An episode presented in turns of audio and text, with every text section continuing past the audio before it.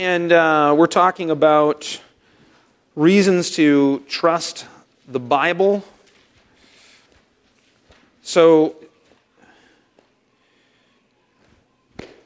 we, we, if we go through the five E's on resurrection, and then somebody says, that's all great, those sound very convincing, which they should, uh, but you're drawing all of that from the Bible and I don't accept the Bible. I believe that you know it's corrupt, that it's been translated so many times that we can't rely on it. Uh, these are very common objections.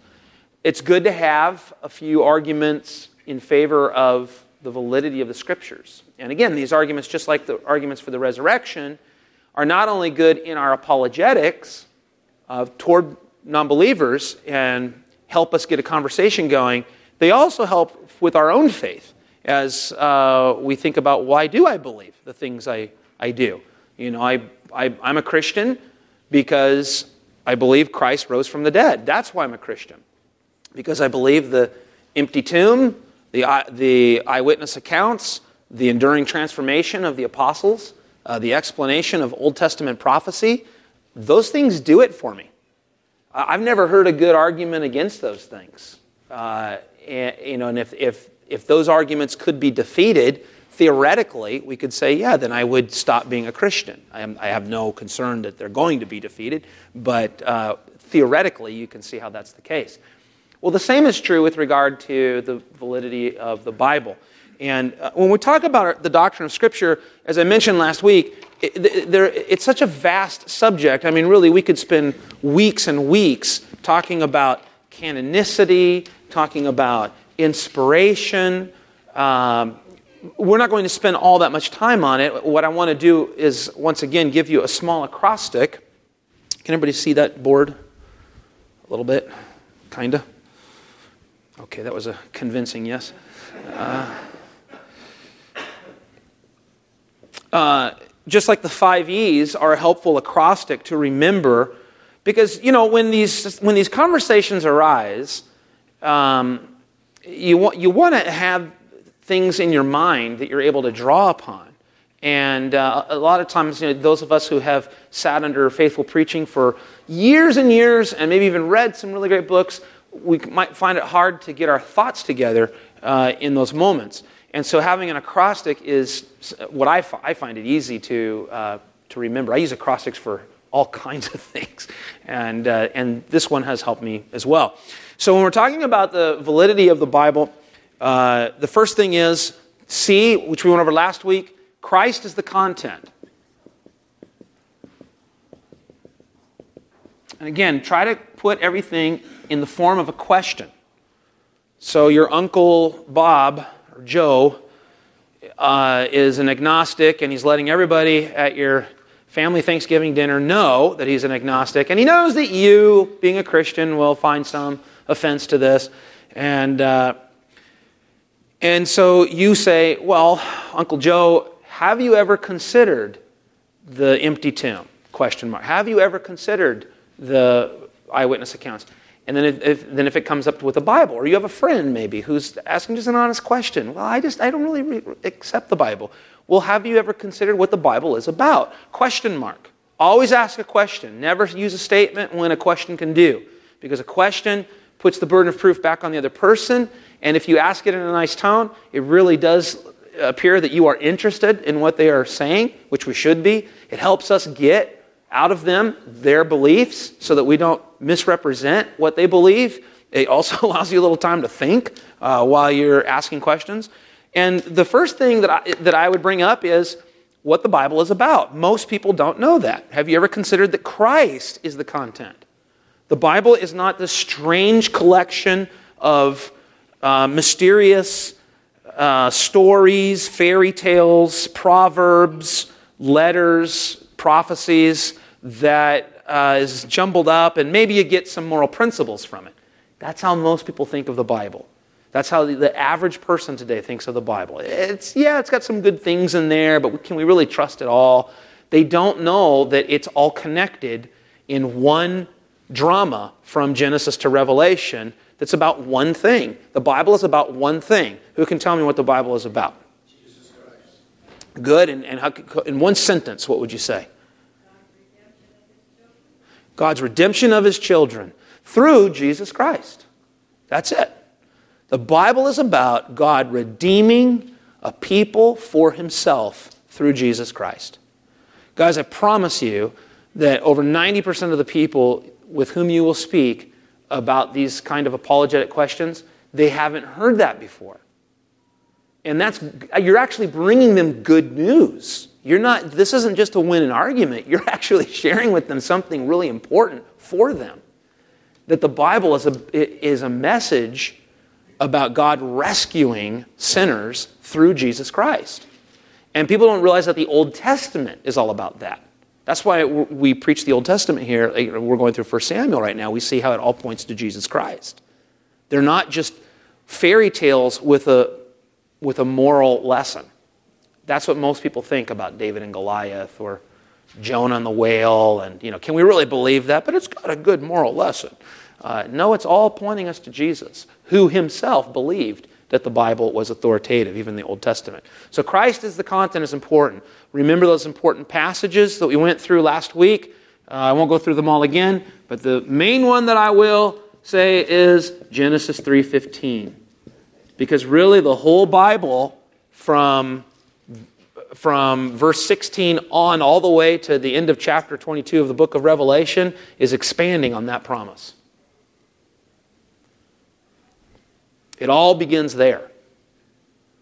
Just like any book you might, a novel you might read, or a movie you might watch that has a plot to it, that at the beginning the plot is set up, the same is the case with the Bible.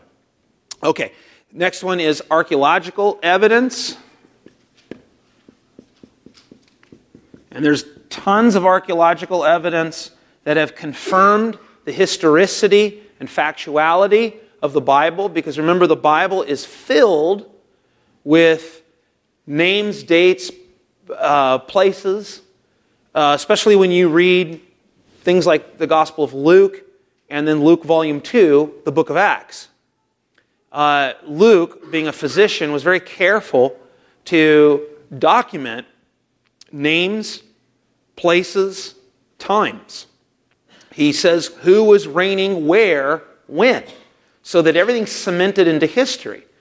Because Christianity is not a religion based on abstract truths or personal experiences. That's what most people think. But it's not based on that. What are you saying? Are you saying that, that I don't have a personal experience in Christianity? No, if you go back and you rewind, that's not what I said. I said it's not based on personal experiences and based on abstract principles. What is it based on? It's based on things that happened with actual people in actual places and times. If Jesus of Nazareth was not crucified one Friday afternoon outside Jerusalem and raised three days later, walking out of a tomb, there is no Christianity. It's based on events. And so archaeological evidence has corroborated and confirmed some of those events.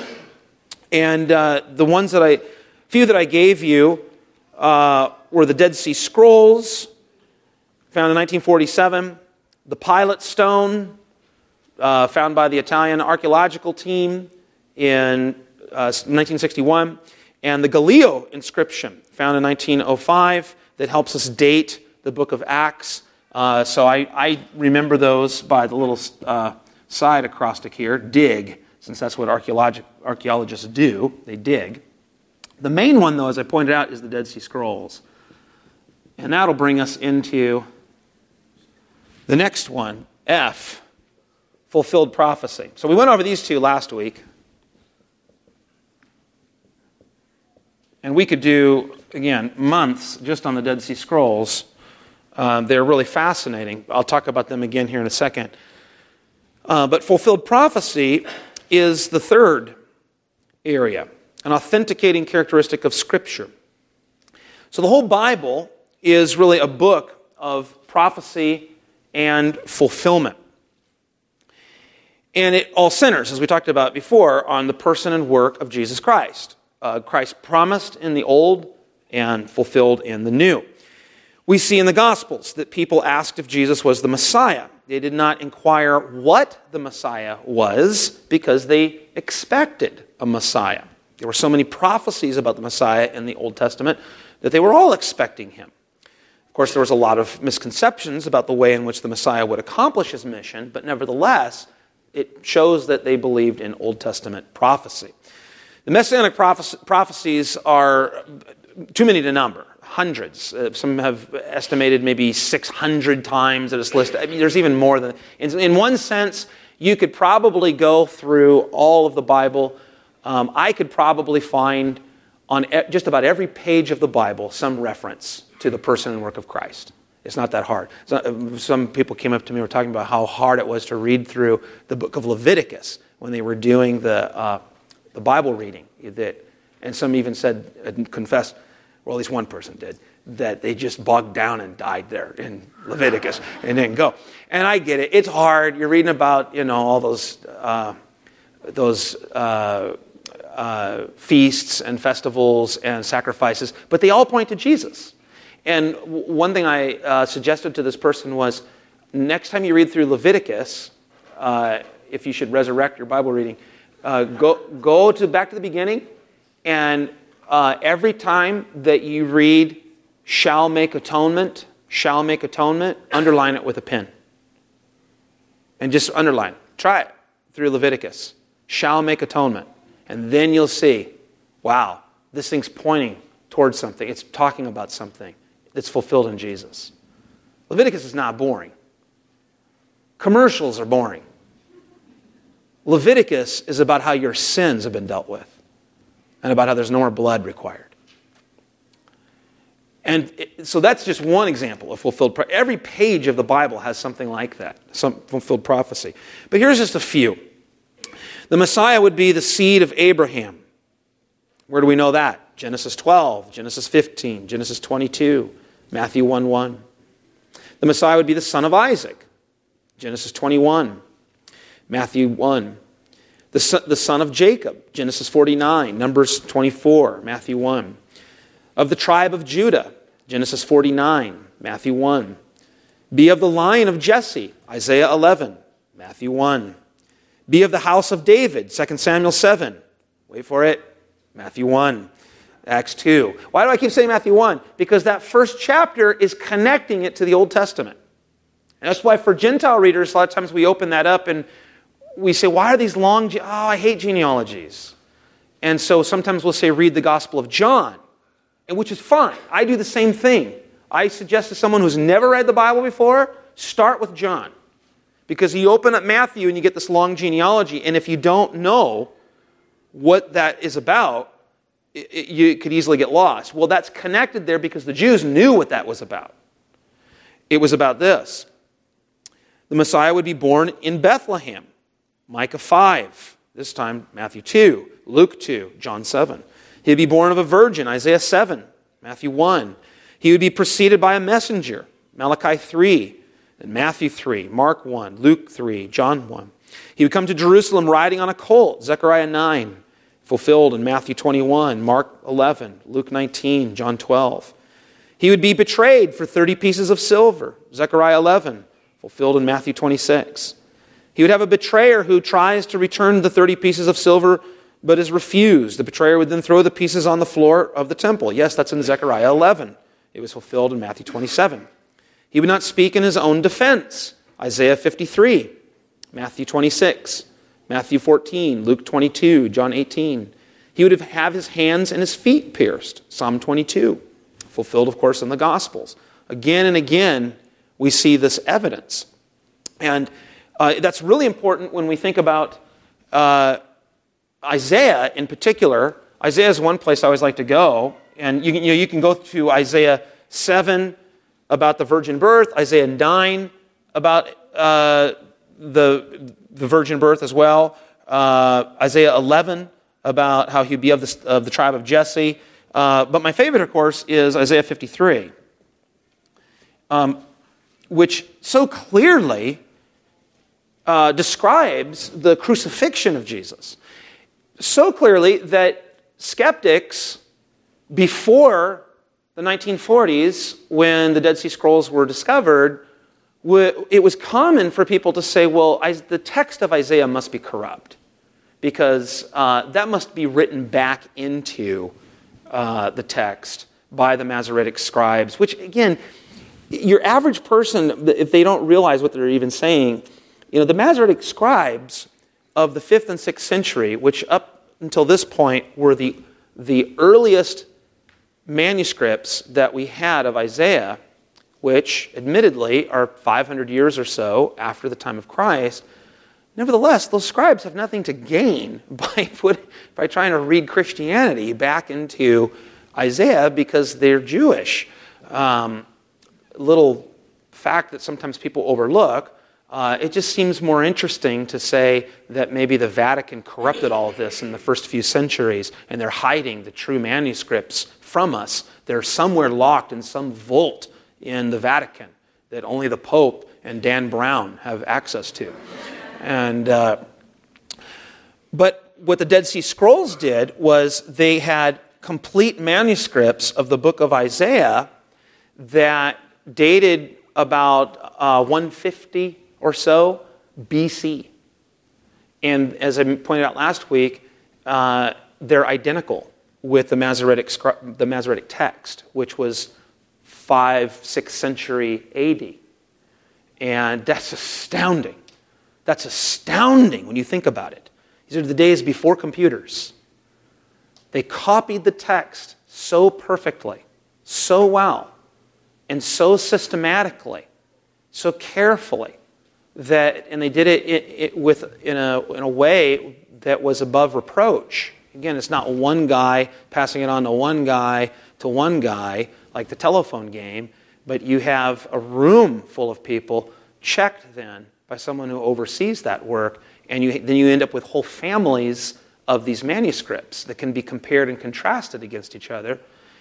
But to see that those manuscripts from the 5th and 6th century were identical to the uh, Dead Sea Scrolls uh, shows not only the, the quality of the work of the scribes, but also the fact that the text has not been corrupted. And you know, when you see things like that and then people still refuse to believe, that's when you realize that you're not dealing with an intellectual problem here. And you have to always keep that in mind as you're talking with somebody. Because you can get frustrated. You know, I gave him all my arguments. Right, and all your arguments just wouldn't penetrate that sinful heart. It's amazing how that works. Ah, who do we need? I know, the Holy Spirit.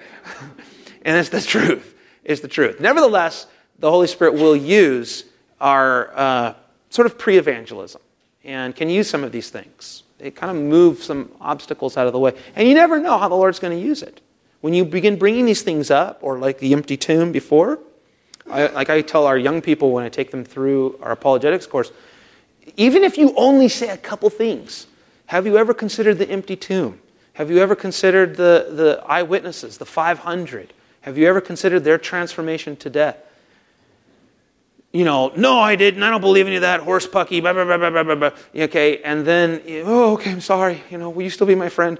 And uh, and I tell the young people, I say, but you realize what you did? You put a rock in their shoe.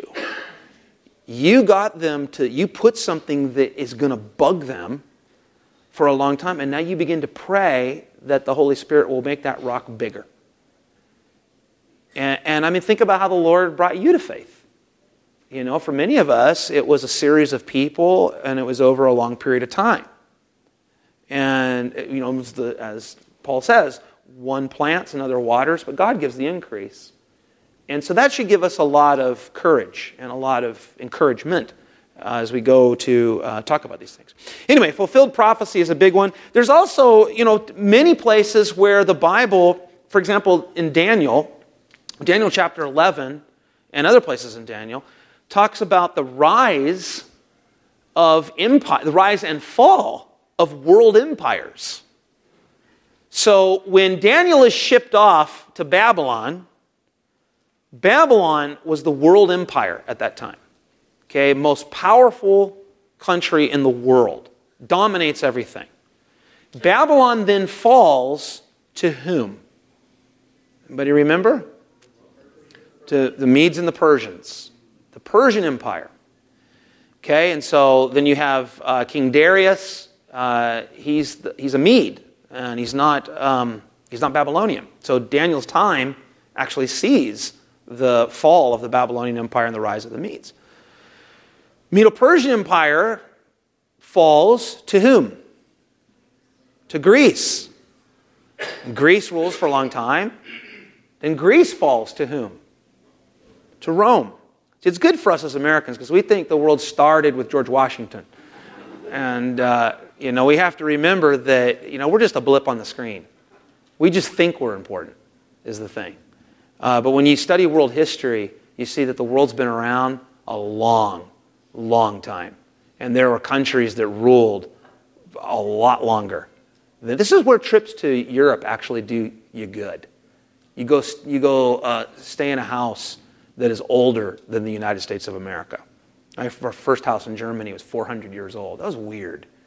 You know, you're in a house 400 years. It wasn't built very well, but uh, they did their best, right? Uh, but the point is, is that you, you have prophecies of rise and fall of world empires in Daniel before it happens you have prophecies about, the, uh, about Israel staying in, in, uh, uh, in Babylon for 70 years and then coming back, and it happens. And so, again and again, we see fulfilled prophecy. Uh, this is just another one of the things that we can say um, that causes us to trust the Bible. A big one in the New Testament is the fall of Jerusalem. Again, these are things sometimes that we don't appreciate uh, because we're not very good at, at history. But uh, Jerusalem was a big city, it had a very huge, impressive temple.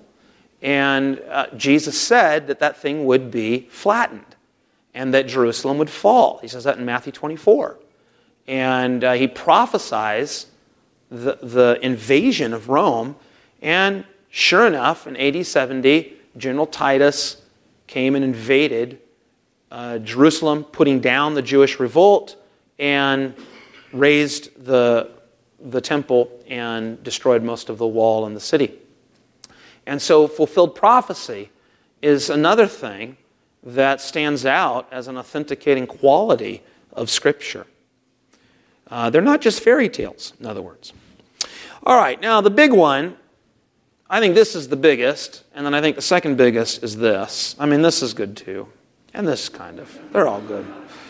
Uh, somebody posted a picture of someone reading Romans for the first time with a highlighter. Know, did you see that? And the entire page was just a highlight. You know, that was funny. Uh, extant manuscripts. MSS, you might see it sometime in your margin if you have a study Bible.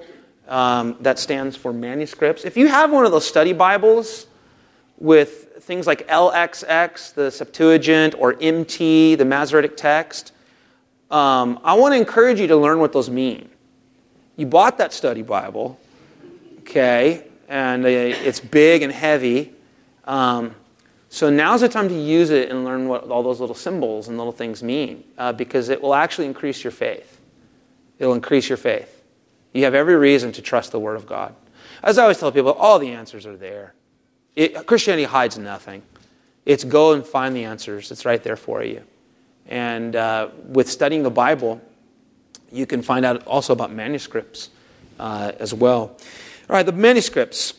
We don't possess original copies of the books of the Bible, which we call autographs, okay? Uh, the originals are not around. Why do you think God made sure that the originals are not around. Yeah, and do, is there, is there, have God's people ever worshipped something from the past? Absolutely. You know, think of, uh, think of uh, how they worshipped the ephod and worshipped the, the serpent that Moses raised, and, you know, all of these times of idolatry. And then let's look at all the uh, superstition and idolatry of the Middle Ages, right? So it's a good thing we don't have the autographs. Um, again, your skeptic will say, well, then I don't have to believe the Bible.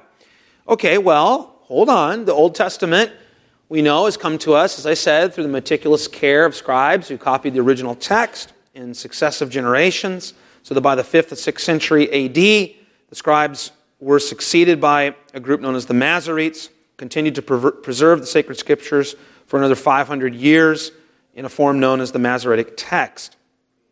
Then you have the Dead Sea Scrolls, which date 200 to 150 BC, add to our assurance that we have the same Hebrew canon to which Christ himself referred. Then we get to the New Testament. And here's where it gets really good. When we, when we think about the, the New Testament manuscripts, there are two things that I like to remember quantity and quality. Quantity and quality.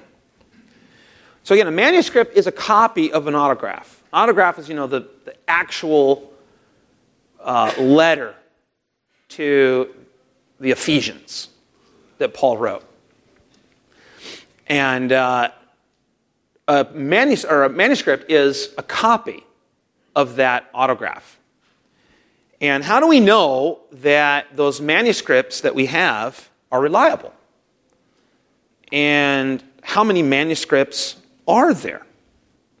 You know, ancient manuscripts from the first few centuries. How many do we have? Two? Three? Five? Yeah, there are over 5,000 man- Greek manuscripts from the first few centuries. Over 5,000 Greek manuscripts, five to six, really.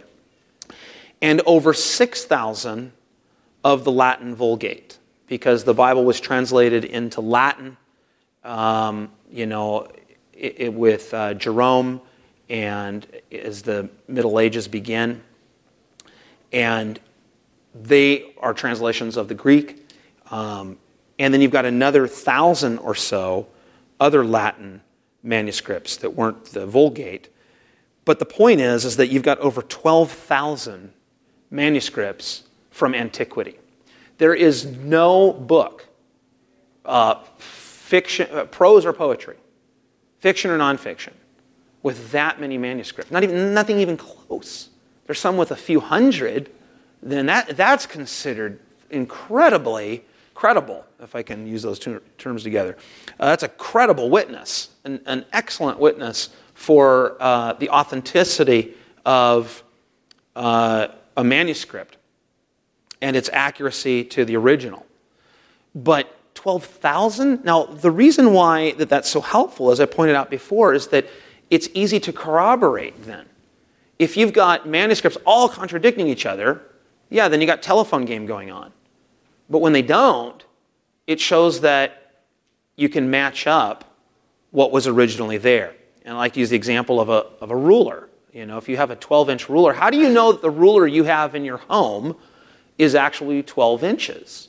I mean, you don't have the original, right? You don't have the autograph. How do you know? How do you know? How do you know the Vatican didn't just, you know, isn't playing a trick on us and we really don't have tw- true 12 inches.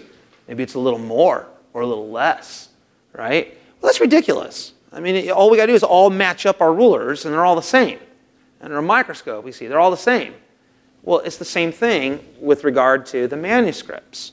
Uh, yeah, you will have what's called textual variants, okay? And that's why if you have your study Bible, you will find sometimes uh, textual variants. You know, sometimes in the New Testament, you'll see a little mark on the margin, and it might say NU, which stands for Nestle Aland and United Bible Societies manuscripts, and it will give, it'll say, well, the NU manuscripts read differently. Um, th- this is why, for example, I don't use the, the King James. I think the King James is very poetic and nice and all that, but it comes from a, a later manuscript, not an older manuscript. And, the, and uh, we have since found so many manuscripts uh, that are more reliable than the King James. And when you compare uh, the textual variants from the manuscripts of the King, what the King James is based on, to the manuscripts that the NASB, the ESV, even the NIV is based on, um, you will find that the scribes at times would add little things to try to smooth out the language. No doctrine has changed. There is absolutely no place where doctrine has changed. But you will find little additions here and there in words that the, the medieval scribes used to try to bring clarity. Okay? Uh, so, for example, in, um, in James, this is just one that comes off the top of my head. In the book of James, if I can remember the passage here, uh, where it says, Let no one say when he is I'm being tempted by God, for God cannot be tempted with evil, and he himself tempts no one. Um, the, the word there is he, not God. And, but you don't want it to be confusing uh, to the reader. And so, what you'll have sometimes with the scribes is that they would say, well, we know who James is talking about there. He's talking about God, not the person being tempted. And so they'll smooth out the word you know, rather than he in the right God. And they would sometimes, in the, mar- in the margin of their manuscript, make a little notation. Okay, well, these become the family of manuscripts that the, the King James is based on. When we found more reliable manuscripts, you see that, yeah, the more difficult reading that was smoothed out is without question the more reliable reading because why would a scribe make something more difficult to read? You'd make it more easy to read. And so we go to the earlier manuscripts uh, for something we believe is a little closer. But all that aside, just consider this for uh, a minute. There are more than 5,000 Greek manuscripts, 6,000 manuscripts of the, of the Vulgate, 1,000 other Latin translations. Yes, no original manuscript, autograph of the New Testament has survived. What we have instead are copies. Everything from scraps of papyri that contain only a few verses, okay? They go back to, some go back to the uh, first and second century. They contain parts from 10 epistles of Paul to codexes, which were a form of a book written on both sides in book form, that are complete copies of the entire New Testament. But these copies date from as early as the second century. Now that's remarkable because it's a much closer time period to the autograph than any of the great secular books. In other words, this is what I mean by quality. From the time that Paul writes Romans to the time that we have a manuscript, okay, that period from the original to the copy is shorter than any period of any other book in secular history. For example, we can get as close to 1,000 years in Caesar's Gallic War. That is, from, that is one of the oldest surviving copies to the original. The writings of the Greek historian Herodotus, over 1,300 years. Roman historian Tacitus, about 700 years. But in the case of the New Testament, we have whole copies of all 27 books, less than 200 years. There's no other book like that with that kind of quality from antiquity. So we have more and we have better manuscripts. There are only 643 copies of Homer's Iliad, which is one of the most famous books of ancient Greece. Again, New Testament, over 12,000. So the, the, uh, the quality, along with the quality, show that the Bible is something that can be believed. In addition to New Testament manuscripts, there are over 86,000, get this, early patristic quotations from the New Testament. Early patristic means the, the early church fathers. So uh, Justin Martyr, Irenaeus, uh, Augustine, uh, people quoting the New Testament. There are over 86,000 quotations from the New Testament and several thousand lectionaries, these early church service books that contain selected scripture readings, uh, dating to the first few centuries of the church. In fact, there are enough quotations from the early church fathers that even if we did not contain a single copy of the Bible, we could still reconstruct the entire New Testament. So, the, I mean, the evidence is like, it's overwhelming. There's no reason not to believe this. the, in terms of the quantity and the quality. And I'm just giving you a, this, we're just skimming this. It doesn't, it's really not an intellectual issue. If a person has a problem with the Bible, they have a problem with God. If they have a problem with the Old Testament, with talking donkeys and fish that swallow men and a parting of Red Sea, then they have a problem with Jesus because Jesus believed those things. And if we don't believe Jesus was raised from the dead, our only other options was that he was crazy or he was a liar because he said he would be raised from the dead. I mean, those are, those are the options on the table. We either receive this for what it is and submit to it, or we don't. But see, that's the issue. That's the issue. We don't want to submit. We don't want to bring ourselves to a point of having to obey what God says. All right, I'll end there. And uh, if you want to, if you want to study more about this, um, what I'll do is I'll make a list of uh, some resources, and uh, you can shoot me an email, and I'll be happy to send that out to you. Uh, there's some great books that you can read on both the resurrection and on uh, the authenticity of Scripture, and also other, other areas like canonicity and uh, textual criticism. If you have any questions, I'll, I'll stick around afterward. Let's pray. Our Father in heaven, we thank you for the time to discuss these important matters. And Lord, we thank you that your word remains your truth that is revealed for us and remains a light to our feet and a lamp to our path. And we pray that you would, as Jesus prayed in his great high priestly prayer, sanctify us by your truth. Your word is truth. For it's in Christ's name we pray. Amen.